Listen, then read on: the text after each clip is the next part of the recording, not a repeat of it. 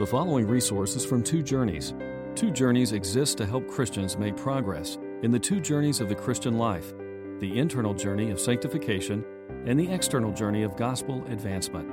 We do this by exporting biblical teaching for the good of Christ's church and for the glory of God.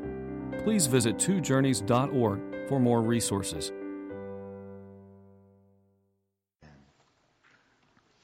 Well, what a delight uh, to be part of this this grand, glorious work of redemption that God is doing in the world. Isn't it incredible that God has included us in that? I just can't get over that. As Paul said, by the grace of God, I am what I am. And his grace to me was not without effect. No, I worked harder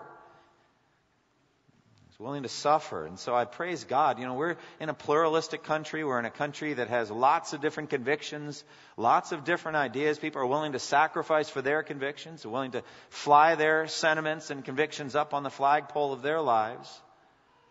Even if their ideologies are ultimately satanic and deceptive and damaging, still, they have strong convictions. And how sweet it is that we, by grace, have had our eyes open to know the truth. And Jesus Christ is the truth. And He is building His empire, his kingdom, and we are in, included in it. How do I know that Christianity is true? So many ways I could answer that question, but one of them is just the explosive growth of the Christian faith over the last 20 centuries. The fact that Jesus and his 120 disciples were there in the upper room, the Holy Spirit was poured out, and the church just poured out into the streets and hasn't stopped. You will receive power when the Holy Spirit comes on you, and you will be my witnesses in Jerusalem, Judea, Samaria, to the ends of the earth. That's already happened. The job is clearly not finished yet because the Lord hasn't returned, but, but He has made such incredible progress. To God be the glory. And my joy eh, and, and my desire is to continue to be part of that and to know that, as Jesus said in Luke 19:10, the Son of Man came to seek and to save what was lost, and I want to be involved in that. I want us, you know, next week we celebrate Resurrection Day. We celebrate the, the re- bodily resurrection of Jesus from the dead. And in the upper room, he said, Peace I leave with you. And then he said, As the Father has sent me, even so I am sending you. And so the, the fact that we are included in this commission, this movement of the gospel to the ends of the earth is such a great joy and privilege. Now, church planting is in front of us, and ultimately, church planting is about evangelism, I think. It's about reaching out to those who are not presently going to church, the unchurched. The joy of that kind of story being multiplied again and again.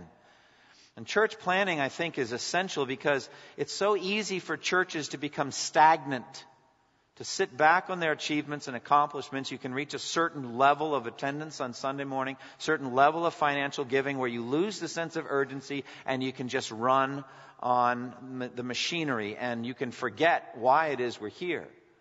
And we can become self-reliant and that's such a danger. I praise God for all of the gifts there are in this church. I benefit from the spiritual gift ministries that are here. I'm grateful for it.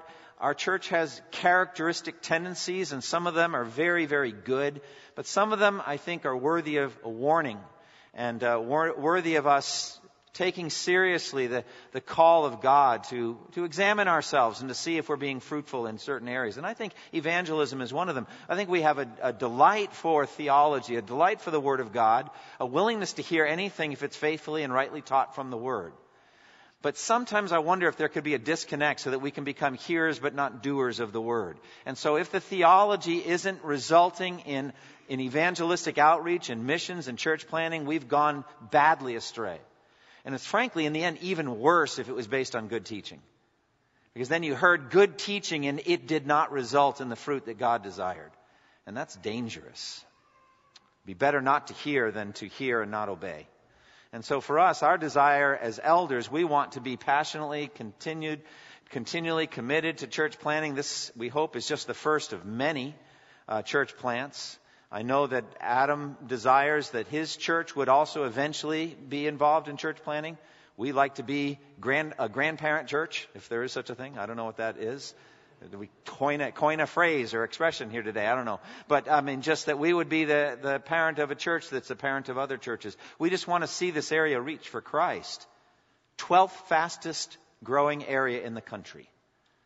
And my sense is not growing with evangelical Christians. They're pouring in here, 100% of them converted and thriving spiritually. I'm not sensing that, are you? There are lots of unchurched people pouring into this area. This is a mission field. And so our conviction as elders, when I say our, I want to speak now as the elders, there are certain steps, spiritual steps that have led us to realize we need to be involved in church planting for the rest of our time here. We believe that the God ordained vehicle for making mature disciples of lost people is the local church. That's what God has set up to do that whole job. I think a street preacher can bring someone to initial saving faith in Christ. But in terms of the whole journey of salvation, it's a local church. Secondly, there are far more lost and unchurched people in the Triangle region than all the presently existing churches can handle. There's a lot more people out there than the number of churches can handle. So therefore, thirdly, we need more churches in the Triangle region. There just need to be more healthy churches. Therefore, someone must plant those churches. They won't pop up by themselves, but God will use people to plant those churches. The best planting agency in the Triangle region is a healthy, theologically sound church.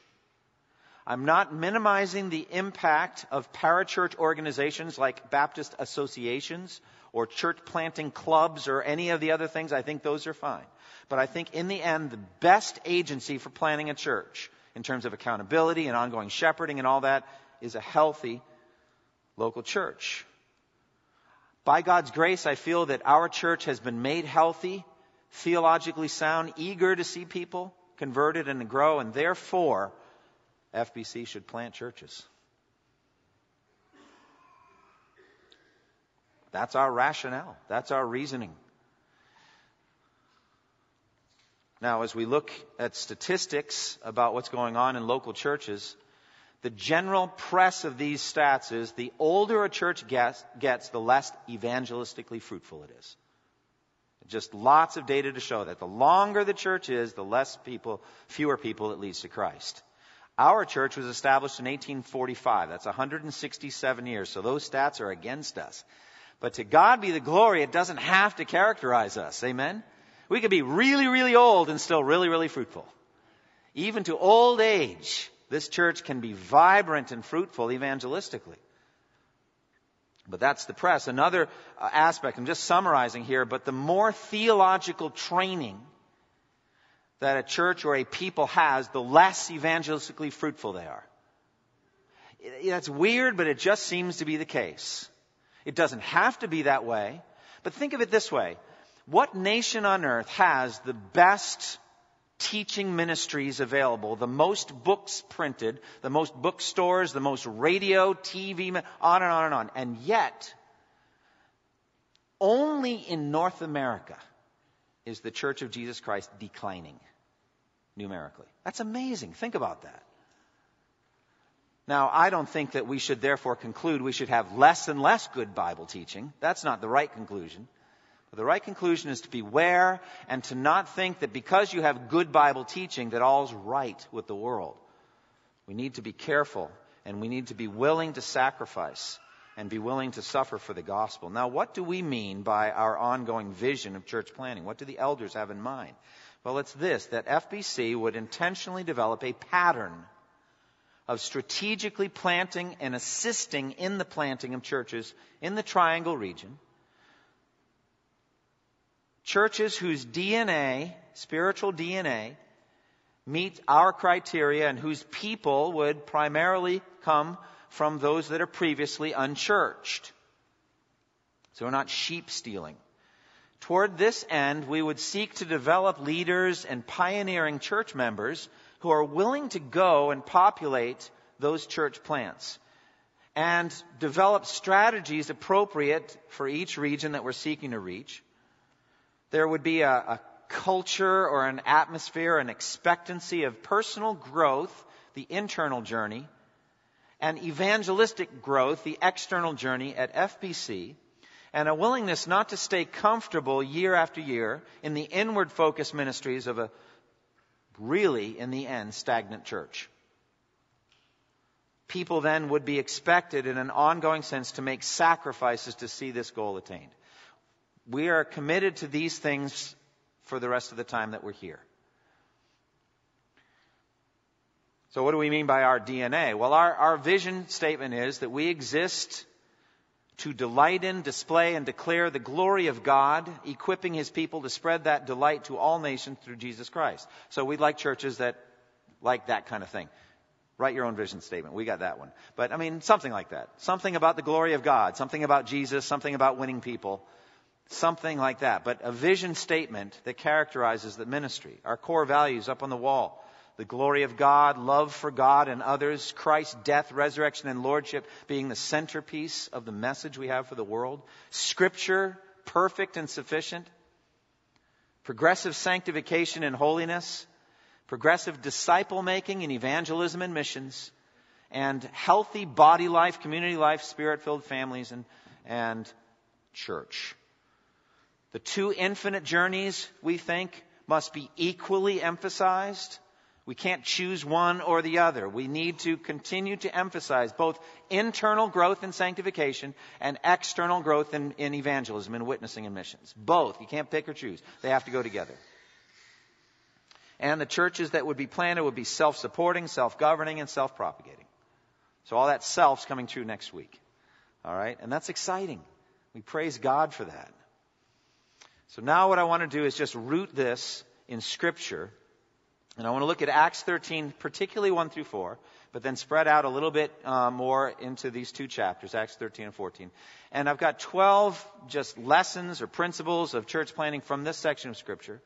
Obviously, don't have time to develop them, but I, I just, they're really just suggested for future study, is what it is. But I just want to lay this out, and by this means, root the things I've already said so far, this conviction that we have to root it in Scripture, and to learn from the Scriptures what church planting ought to be. So let's start with point one, and that is that church planting is the fruit of a healthy church. Look at verses 1 through 4 again. In the church at Antioch, there were prophets and teachers, Barnabas, Simeon called Niger, Lucius of Cyrene, Manaen, who had been brought up with Herod the Tetrarch, and Saul, while they were worshiping the Lord and fasting. The Holy Spirit said, Set apart for me Barnabas and Saul for the work to which I have called them. And so, after they had fasted and prayed, they placed their hands on them and sent them off. The two of them, sent on their way by the Holy Spirit, went down to Seleucia and sailed from there to Cyprus. So we see this church at Antioch, and what a great church that was. How healthy was that church? And so the sending off of Barnabas and Paul was the fruit of the health of that church. It, was, it had developed a healthy root system. The city of Antioch, a very important Gentile city in the ancient Near East, north of Judea, an economic crossroads, some, some different trading routes crossed in that city. and grew and grew. It was a big city, an important city, culturally diverse, predominantly Gentile. And in due time, in the providence of God, uh, people who had been scattered out of the church of Jerusalem because of the persecution in connection with Stephen traveled as far, it says in Acts 11, as Phoenicia, Cyprus, and Antioch telling the message only to Jews. So at that point, they're only thinking only the Jews. They're only reaching out to Jews. Some of them, however, men from Cyprus and Cyrene, went to Antioch and began to speak to Greeks also, telling them the good news of the Lord Jesus. The Lord's hand was with them, and a great number of people believed and turned to the Lord. And so now this is past the time of, of Cornelius and his conversion in Acts 10. This is now chapter 11. But here we have a great ingathering of Gentiles, lots of Gentiles getting saved. And these were, it says, men from Cyprus, that little island in the, in the east, eastern part of the Mediterranean.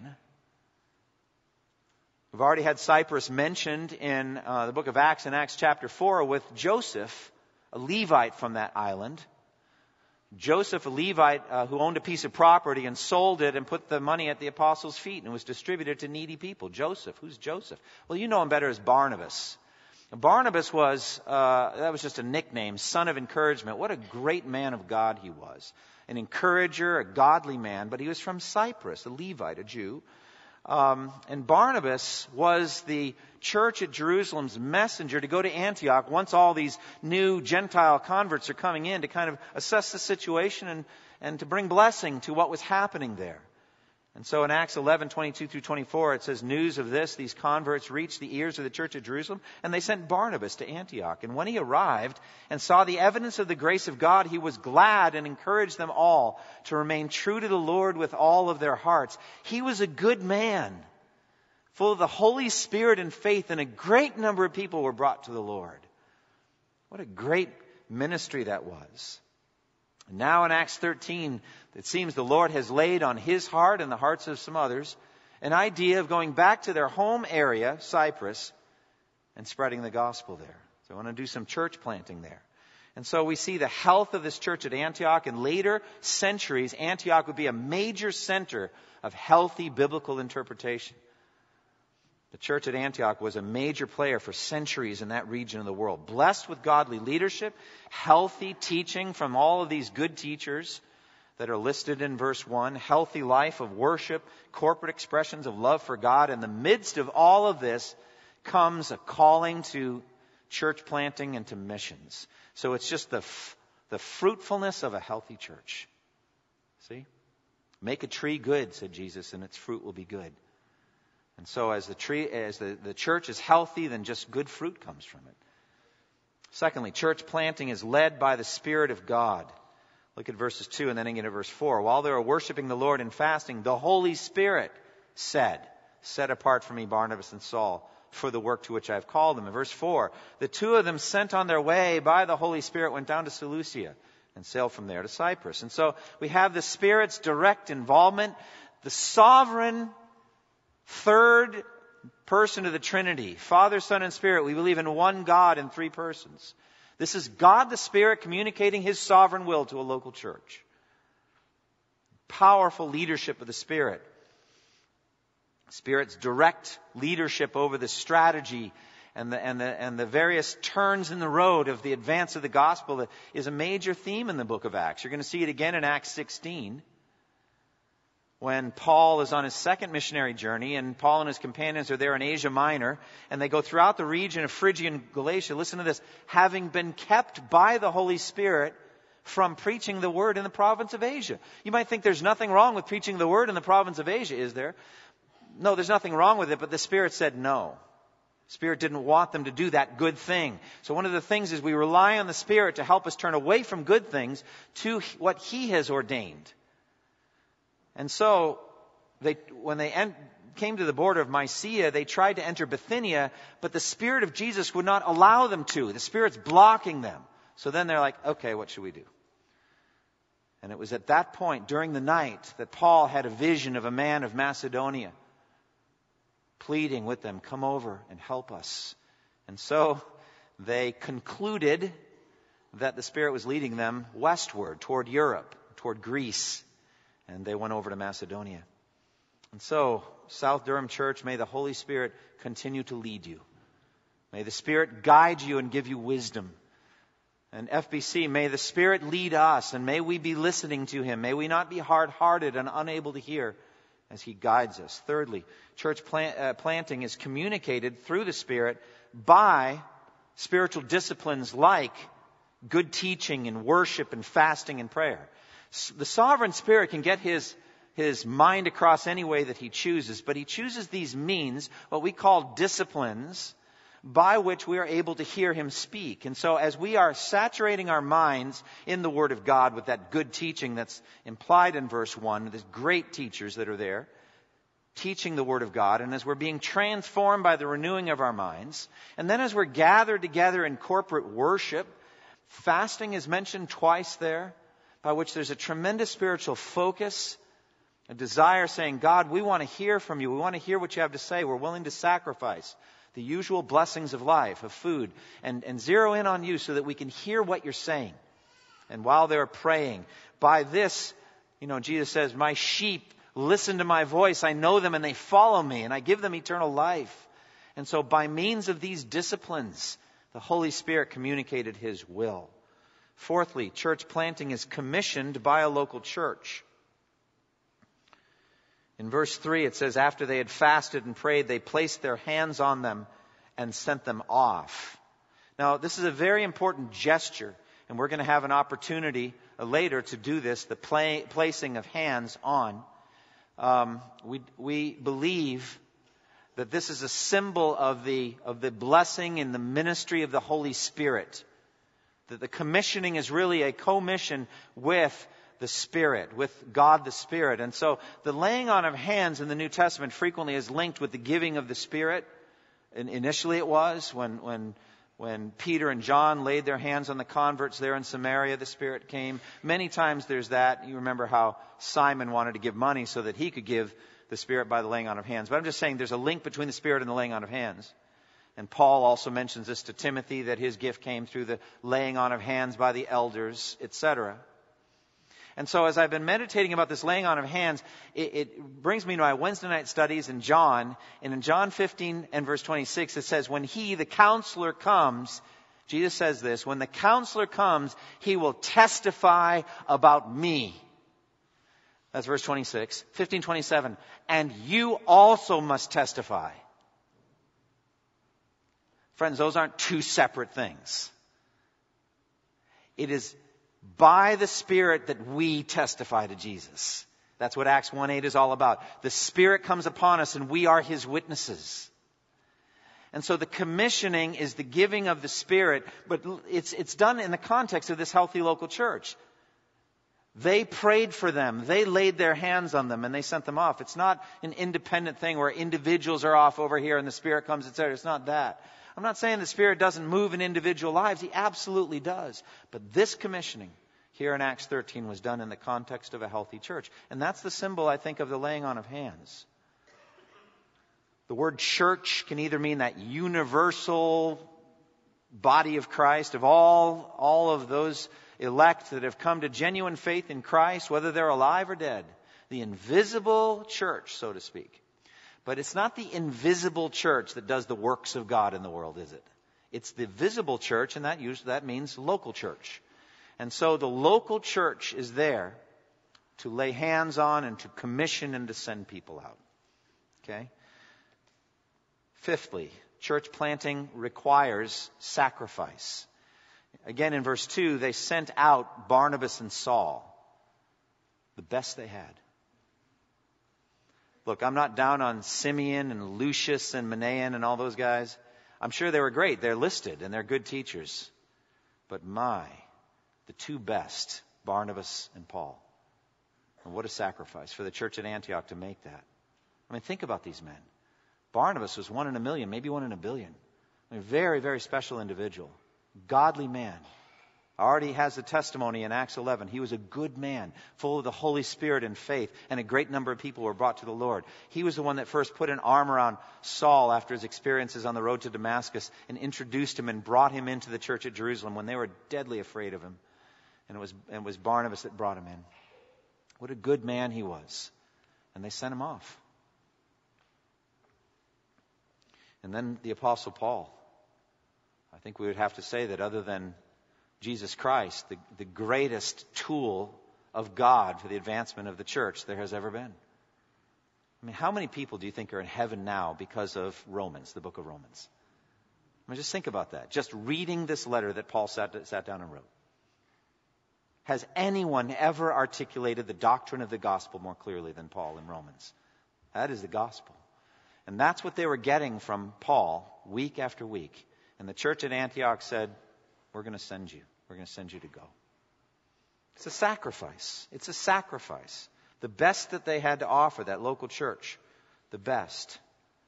And the individuals had to make a sacrifice. You know, Barnabas and Paul had to leave fruitful, exciting, comforting ministries to go to uncharted waters into difficulties and suffering. And their sacrifices just continued to have to be made. They had to keep sacrificing. They had to keep being willing to suffer for Jesus. Get more to the suffering in a minute, but sacrifice. Six, church planting requires going forth. Verse 3 So after they had fasted and prayed, they placed their hands on them and sent them off. Verse 4 the two of them sent on their way by the Holy Spirit, went down to Seleucia and sailed.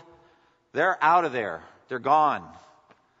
So I think, Adam, that kind of came down. You're not going to be here anymore on Sundays. We'll be surprised to see you next Sunday. You won't be here, will you? No, you're going to be out there. And so you have to leave. But in a bigger sense, this church, people of this church, has to go forth or go out to meet lost people. We can't stay in here to do it. The answer is not a better ad campaign. You understand that? Billboards. Look, I'm not against billboard. Well, I don't. Well, another time. All right, but billboards, yes or no, is not in front of us. What I'm saying is, going forth is what's in front of us. We need to be going and making disciples. And so, basically, there's this tributary or river of lost people out there. You have to go and intersect with it. You have to go and wade in that stream because it's not coming here. And there's nothing wrong, there's everything right with inviting people to church on Sunday. I hope you do. Every single week I commit to you before God to make the gospel plain to lost people, and I'll do it this morning again. Even though it's a commissioning service, I will explain plainly what the gospel is. If there are any lost people, you will know how to be saved and not go to hell when you die. But this is not where the primary place is, it's out there. And so it is for South Durham Church as well. You guys have to go out. You have to keep doing the things you've been doing to meet that individual, meet more of them. So do we. And so we have to go out. Seventh, church planting is based on evangelism. As we've already said this, it's not rearranging the deck furniture on the Titanic. It's not sheep stealing. Look, there's not a lot of benefits in just continuing to work with the same people and then there's a new flavor or a new approach or whatever and then they go over there, etc. There's a great benefit to godly people going out on mission to plant a church. That's exactly what we're encouraging. We're, we're all for that. But it's, it's the lost people. That's what we're concerned about. The unchurched people. It's, it's that this church will reach them better because they are an independent church focused on that area and concentrating on how to do it. And so there has to be evangelism. Verse chapters 13 and 14 is filled with evangelism. You look at uh, verse 5, Acts 13:5. When they arrived, arrived at Salamis, they proclaimed the word of God in the, in the Jewish synagogues. They proclaimed the word of God. Uh, verse 7, the proconsul Sergius Paulus sent for Paul and Barnabas, uh, uh, Barnabas and Saul because he wanted to hear the word of God. So that's what they were doing. They were preaching, preaching, preaching the word of God in Acts 13 later in the synagogue of Pisidian Antioch, Paul gave a very powerful gospel address, clearly explaining the gospel of Jesus Christ. Acts 14 and verse 3, Paul and Barnabas, spent considerable time there speaking boldly for the Lord. Acts 14, 7, they continued to preach the good news. Acts 14, 20 and 21, uh, he and Barnabas the next day left for Derbe and there they preached the good news and won a large number of disciples. So just continual gospel ministry. Now what do we mean by the gospel? The gospel, Romans 1:16, is the power of God for the salvation of everyone who believes. The gospel is the message that God is the creator of heaven and earth. He is the king of all things. And because he made all things and created all things, he is the lawgiver. And he has given us laws, the Ten Commandments, and the two great commandments to love God with all of our heart, soul, mind, and strength, and love our neighbor as ourselves. And God, as the lawgiver, is also the judge. God. We human beings, created in the image of God, have violated God's laws. We have broken His commandments. We have turned away. We have, we have dishonored Him. We have worshiped and served created things rather than the Creator. We have been idolaters. And we are lost and we will be condemned to hell if we are not saved. But thanks be to God, there is a Savior.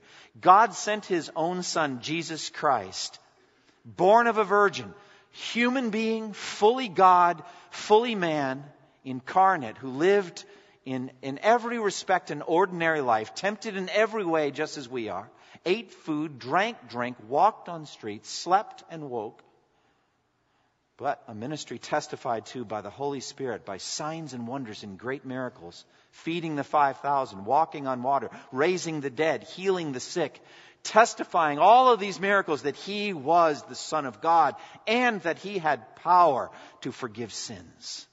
And this Jesus was betrayed, crucified, died on the cross, dying in our place because God had ordained the transfer of guilt from us to him, and he suffered under the wrath of God so that we might not go to hell. But he did not leave him dead. On the third day, he raised him from the dead. And he appeared to many people. We'll talk exactly about this next week on Easter Sunday. Bring lots of lost people, friends. Bring them. I think you'll hear about the same message next week. the same message.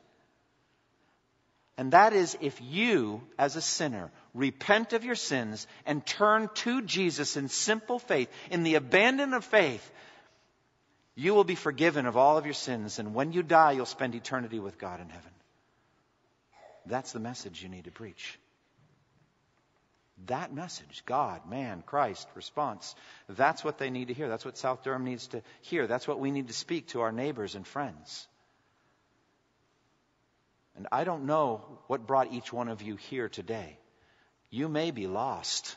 You may be here in this church. You may be at a commissioning service. What's that? Well, for you, that's beside the point.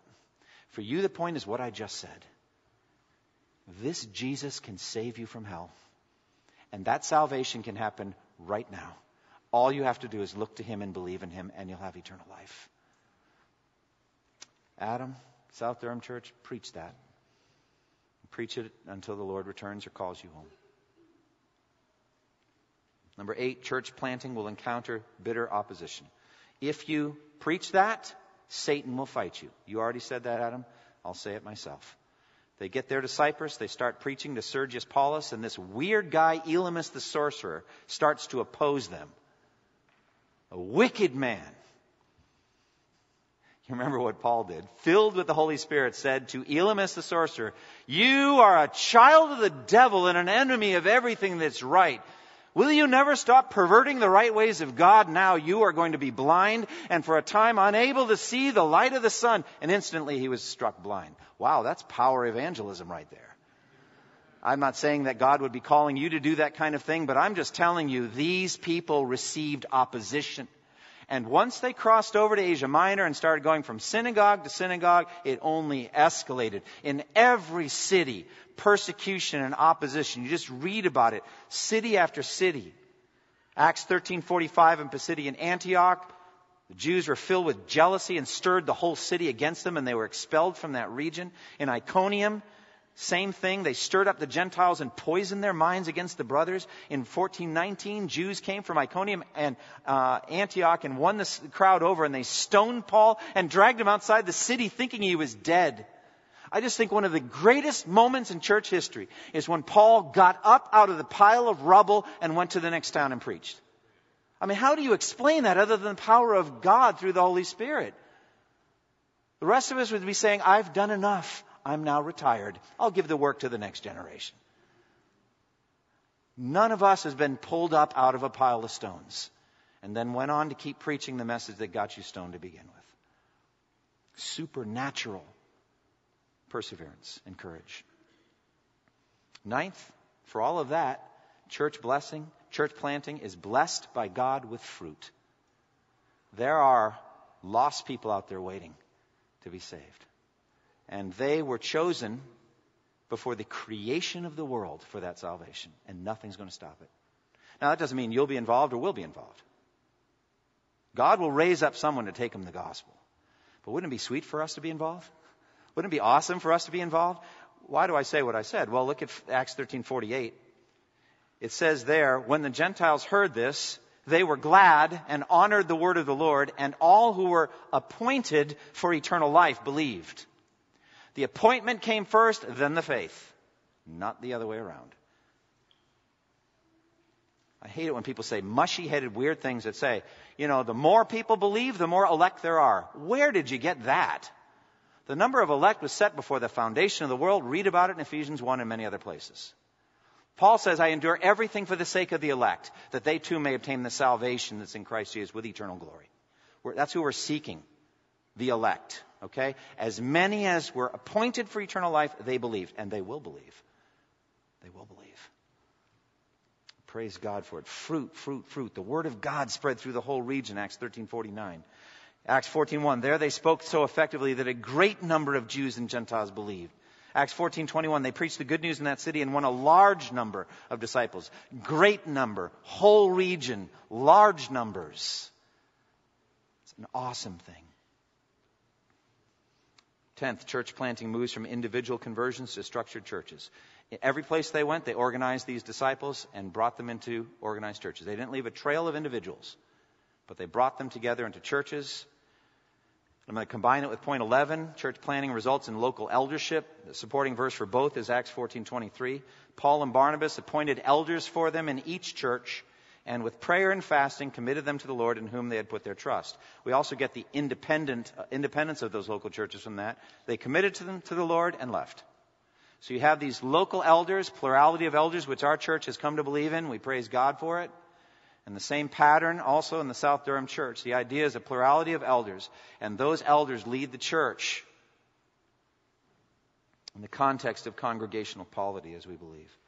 But it's healthy, well organized churches that are left there. And point 12 church planting results in the glory of God and the joy of those who did it. I mean, that's really why God does everything. God does everything for his own glory and for our joy. He gets the glory, we get the joy. Amen? Isn't that awesome? What a great deal. I think that's a great deal. If we'll sign on for him getting all the glory, we get the joy. He gets joy too, by the way. He really delights in these things. It's your Father's good pleasure to give you the kingdom. He enjoys it. But we get joy too. Look at Acts 13:52. The disciples were filled with joy and with the Holy Spirit.